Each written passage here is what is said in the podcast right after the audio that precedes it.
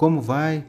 Sou o professor Décio Henrique Franco e trago neste episódio comentários do capítulo 14 do livro do profeta Jeremias que está na Bíblia Sagrada. Este podcast segue o projeto Revivados por Sua Palavra, da leitura diária de um capítulo da Palavra de Deus. Neste canal iremos ler toda a Bíblia. Me acompanhe. O ministério profético de Jeremias ocorreu durante os últimos 40 anos da existência de Judá como um reino, levando as mensagens de Deus a cinco reis até a queda de Jerusalém para a Babilônia. A mensagem principal do livro é que a paz e o bem-estar verdadeiro só podem ser encontrados em um relacionamento de aliança com Deus. Seu livro é rico em imagens, encenações e atos proféticos que ilustram o relacionamento entre Deus e o seu povo. Não deixe de conhecer um pouco mais sobre Jeremias, um grande profeta do Antigo Testamento. No capítulo 14 de Jeremias está a informação de uma grande fome que cairia sobre o país e que leva Jeremias a orar.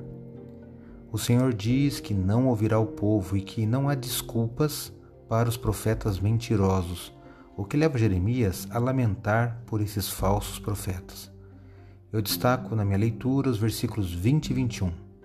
Eles trazem uma oração do povo que leio na Bíblia Nova Almeida atualizada. Conhecemos, ó Senhor, a nossa maldade e a iniquidade dos nossos pais, porque temos pecado contra ti. Não nos rejeites por amor do teu nome. Não desprezes o trono da tua glória. Lembra-te e não anules a tua aliança conosco. Jeremias 14, 20 e 21. Jeremias, nessa oração pública, espontaneamente reconhece as transgressões de seu povo não obstante, apela ao amor que Deus tem pela nação.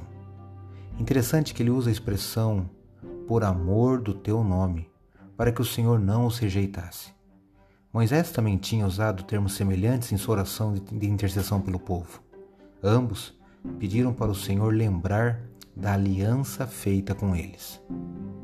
Este tipo de clamor podemos hoje também dirigir a nosso Deus. Acredito que a palavra de Deus é uma lâmpada que ilumina nossos passos e luz que clareia nosso caminho. Portanto, leia hoje em sua Bíblia Jeremias capítulo 14, reflita neste texto e que seu caminho seja iluminado por Deus. Um abraço e até amanhã.